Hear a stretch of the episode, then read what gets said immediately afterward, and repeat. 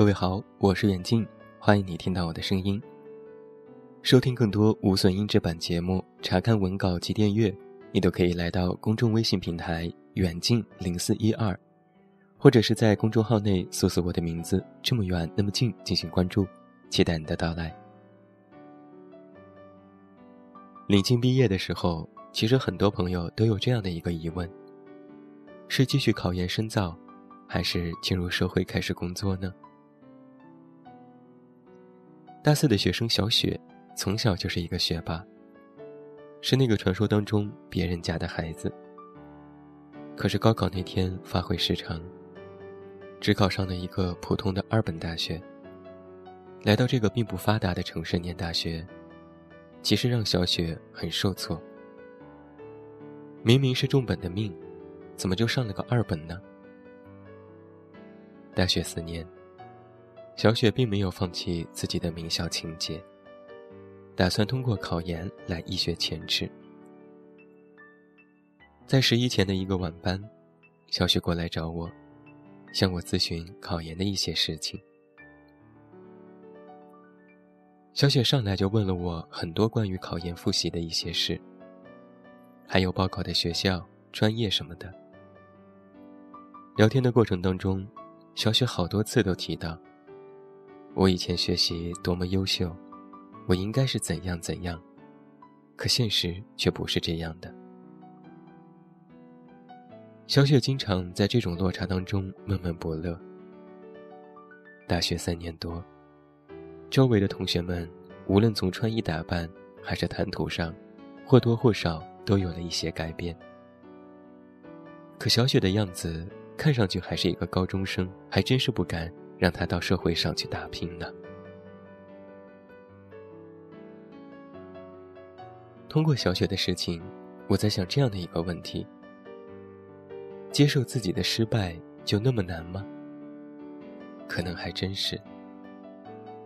如果你一直陷在自己的高标准里走不出来，无限循环的还是那个不理想的自己。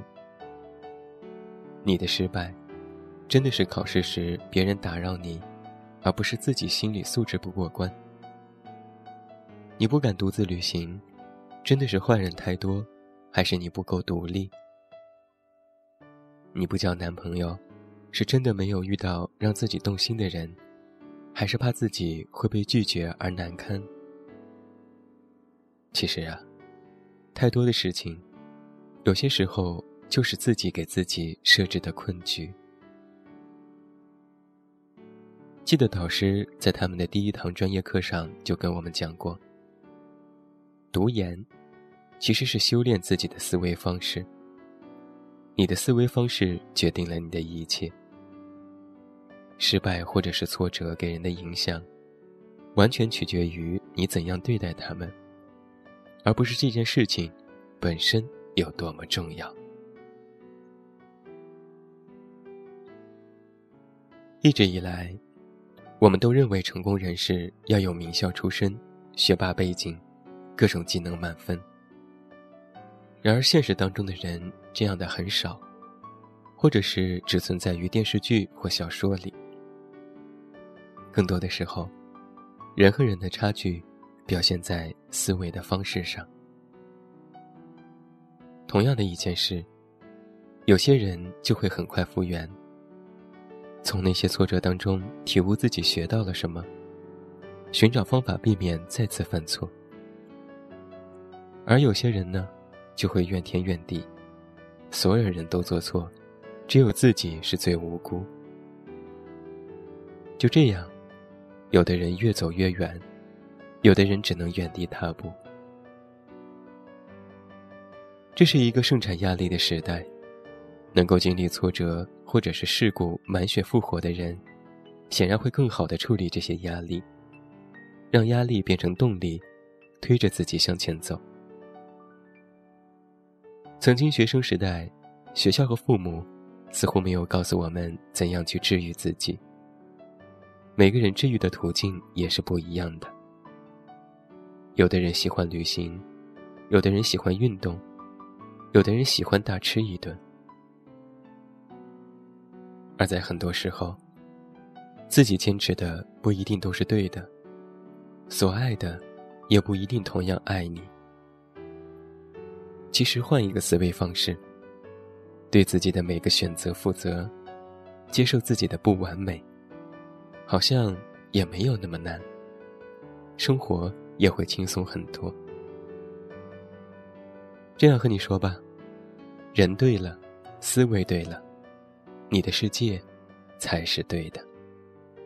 最后，把一首歌送给每一位听友，祝你晚安，有一个好梦。我是远近，我们明天再见。